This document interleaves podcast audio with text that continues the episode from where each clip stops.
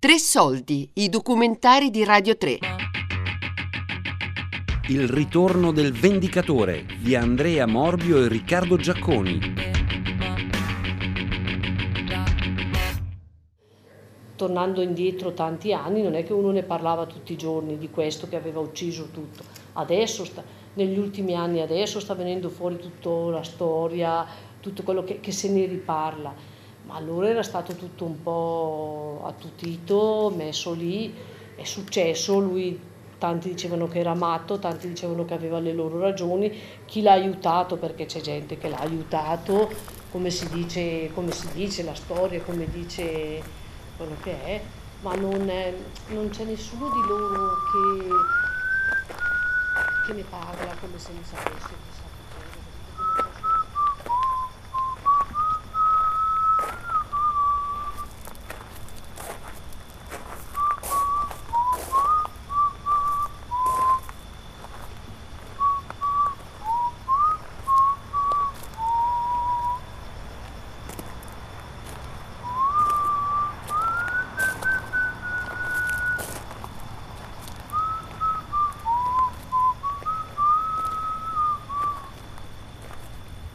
Era un personaggio probabilmente iroso, non so, irascibile, eh, che vendicativo. Il fatto che una mattina si alza, un lunedì mattina il 13 di, di luglio, si alza del 1914 e prepara uno zaino pieno di cartucce e pare che avesse un elenco di 33 o 34 persone e la moglie gli dice ma dove vai? Vado a caccia, ma come a caccia se la caccia non è aperta? E non preoccuparti tu che io so, so cosa devo fare. E praticamente esce di casa e si mette ad andare a caccia e va a cercare uno, l'altro, quell'altro. Qualcuno, qualcuno li trova, qualcuno non li trova, quelli che li trova li fa fuori, ne ha fatti fuori sette. Quello a cui si riferisce Tarcisio Bottani, esperto di storia dell'Alta Valle Brembana, è il massacro compiuto da Simone Pianetti. Voglio capire i motivi che l'hanno portato a commettere una strage di questo tipo. Cosa lo ha spinto a macchiarsi di un tale reato? Per capire meglio i contorni di questa figura controversa, ho contattato un avvocato di Bergamo, Roberto Trussardi, autore del romanzo La taverna del diavolo, ispirato alla storia di Pianetti. Allora, Pianetti, chi era eh, quest'uomo? Eh, Pianetti è un personaggio della Valle Brembana nato da genitori della Valle Brembana a Camerata Cornello nel 1858, non sappiamo invece la data della morte, come vedremo poi in seguito, e subito si mette diciamo, in evidenza per avere un carattere non tipico per il luogo e non tipico per quegli anni.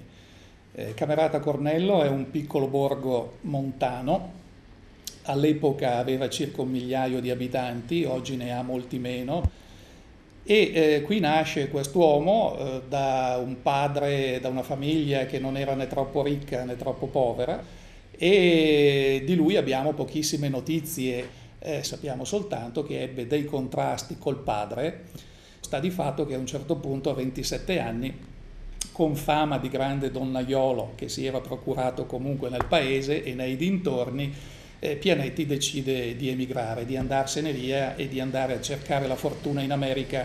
Siamo nel periodo tipico dell'emigrazione italiana verso l'estero, verso l'America del Nord e verso l'America del Sud.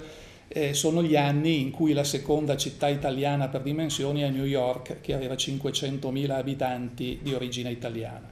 Del suo periodo americano, rimarrà in America circa 15 anni, eh, sappiamo molto poco. Eh, le uniche notizie che abbiamo sono tratte da un libro pubblicato nel 1929 a Boston da un criminologo che si chiamava Harry Ashton Wolf e questo Ashton Wolf ci racconta di aver conosciuto Pianetti negli Stati Uniti e di esserne diventato amico. Conosco il libro di Ashton Wolf, Crimes of Violence and Revenge, crimini di violenza e vendetta. Sono riuscito a procurarmene una copia facendola arrivare direttamente dagli Stati Uniti. Si tratta di un libro dalla copertina rigida di color arancione, tuttora in buono stato. Al suo interno si trovano 14 storie delittuose, tra le quali spicca quella relativa alla strage di Camerata e di San Giovanni Bianco.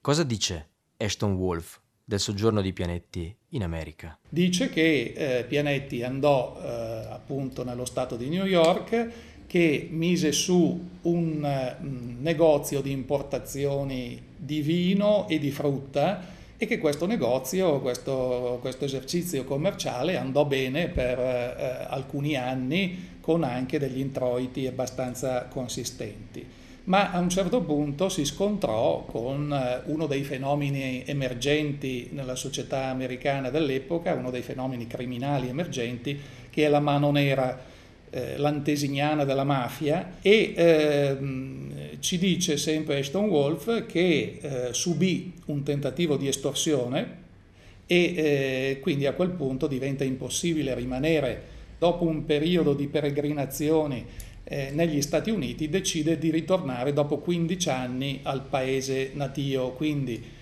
con qualche denaro eh, tratto dalla vendita del negozio che lui aveva, decide di ritornare in Italia. Ashton Wolf racconta anche di scontri a fuoco tra Pianetti e alcuni scagnozzi del crimine organizzato, dipingendolo come un personaggio coraggioso e affamato di giustizia. Egli avrebbe addirittura collaborato con la polizia di New York con l'intento di sgominare la mano nera. Mi sono interrogato sulla veridicità del racconto del criminologo scozzese, anche alla luce del fatto che molte soluzioni narrative da lui adottate mi sembrano seguire degli stereotipi letterari. Considerando che Ashton Wolf, secondo alcuni, è stato amico di Arthur Conan Doyle, l'inventore di Sherlock Holmes, l'ipotesi che il suo racconto sia parzialmente romanzato non è assolutamente da escludere. Tornando nel suo paese d'origine, sappiamo che Pianetti si è sposato con una donna originaria di Savona e che ebbe da lei sette figli.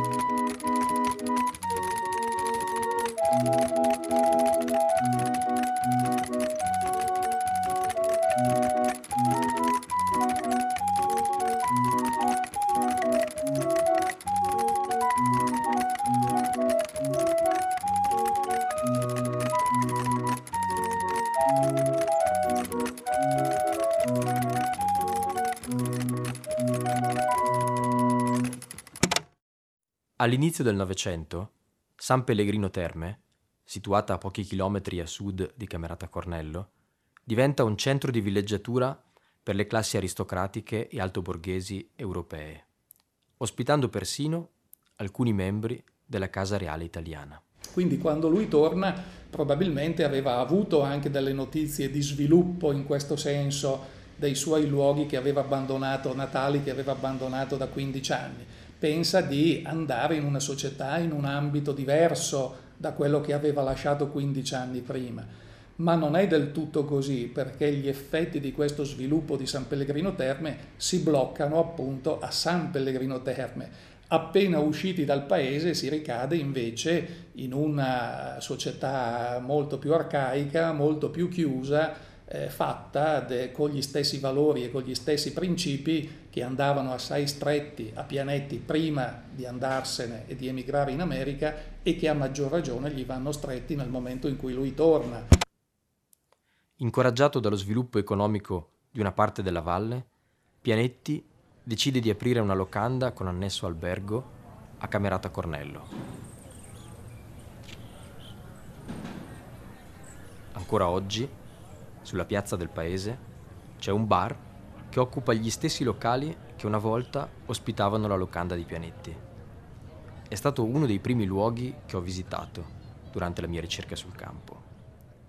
Sono entrato, dopo un breve scambio di battute con alcuni clienti, mi sono reso conto che dopo quasi cento anni la presenza di Pianetti aleggiava ancora in quelle stanze.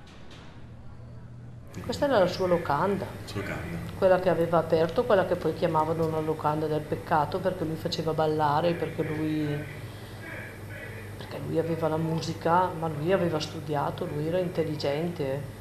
sapeva leggere scrivere, perché una volta qui tutti andavano dal prete e chissà come mai finiva anche tutti quei testamenti, tutte quelle cose, de, de, de, finiva tutto alla Chiesa. Lui aveva cominciato a spiegare alle persone, alla gente che si fidava di lui, che non era sempre tutto così. Leggeva loro i testamenti, leggeva loro le cose e spiegava che... E allora dava fastidio, dava fastidio alla Chiesa, dava fastidio... Allora tu pensa che io ho una zia suora qui non, è, non entrava, entra malvolentieri perché loro sono stati tirati su da mio nonno, da quello che è, che questa era la casa del peccato. Ah, sì. Questa era la casa del peccato perché qui una volta si ballava, si faceva ed era la casa del peccato perché ai tempi di quando l'aveva questo Pianetti era la casa del peccato.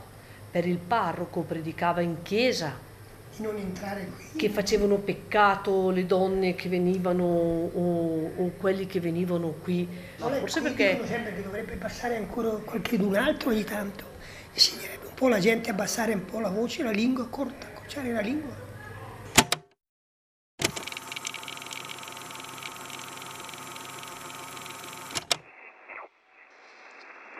Dalla stampa del 15 luglio 1914 due giorni dopo la strage. L'albergo di Pianetti era frequentatissimo da molti giovanotti che solevano fermarsi a danzare. Questo fatto non era gradito al parroco del villaggio. Il parroco scatenò il suo anatema sull'albergo, che nessuno più da quel giorno frequentò. Il Pianetti tentò a più riprese di avvicinare il parroco e di far pace con lui. Anzi, un giorno si recò al suo appartamento e gli chiese scusa. In quell'occasione gli portò anche in regalo un cesto di rane, che era un piatto assai gustato dal prete. Ma questi, si dice, non accettò il regalo e non volle far pace. Il Pianetti si vide così costretto a vendere l'albergo a qualsiasi condizione e a lasciare il villaggio di Camerata Cornello. I contrasti con il parroco determinano una frattura insanabile tra l'ex emigrante e il resto della comunità. Pianetti e la sua famiglia vengono umiliati il giorno dell'addio a Camerata, quando un gruppo di persone chiamate dalla presidentessa delle figlie di Maria si mette a picchiare forte su pentole di rame, accompagnando in segno di spregio la partenza di un personaggio controverso. Questo episodio lascia un segno indelebile sulla moglie di Pianetti, del quale non si riprenderà più.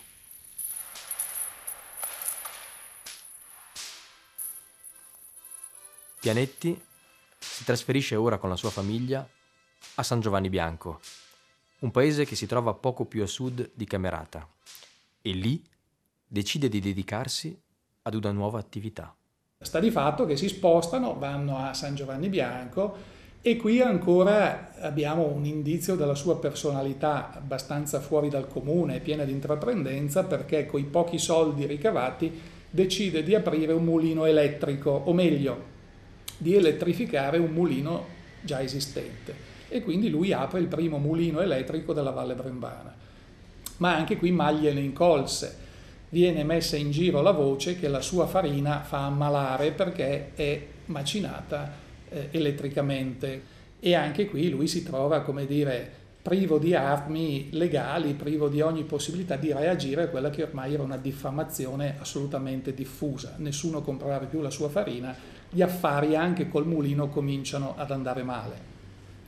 Insomma, c'è una situazione di fortissima tensione che va avanti per qualche tempo e ormai Pianetti da ribelle, da persona intraprendente, è ridotto invece ad un, eh, un po' una maschera del paese, in tutti i paesi c'era il tipo un po' bizzarro, il tipo un po' bislacco o l'ubriacone che veniva deriso e lui finisce un po' in questa situazione, quindi viene ormai considerato un tipo inoffensivo e eh, così da, da, da, cui stare alla larga, insomma dal quale stare alla larga.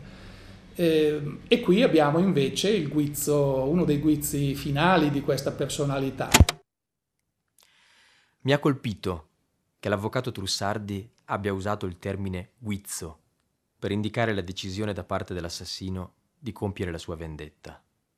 È una parola che mi fa pensare ad una filastrocca che mia nonna cantava quando ero bambino.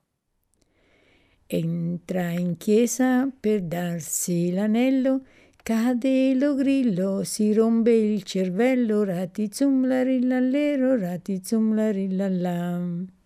La formicuzza dal gran dolore prese una zambina e se la mise in cuore, ratazum larilallero, ratazum larillallam. Ratazum larilallero, ratazum larillalla, finisce.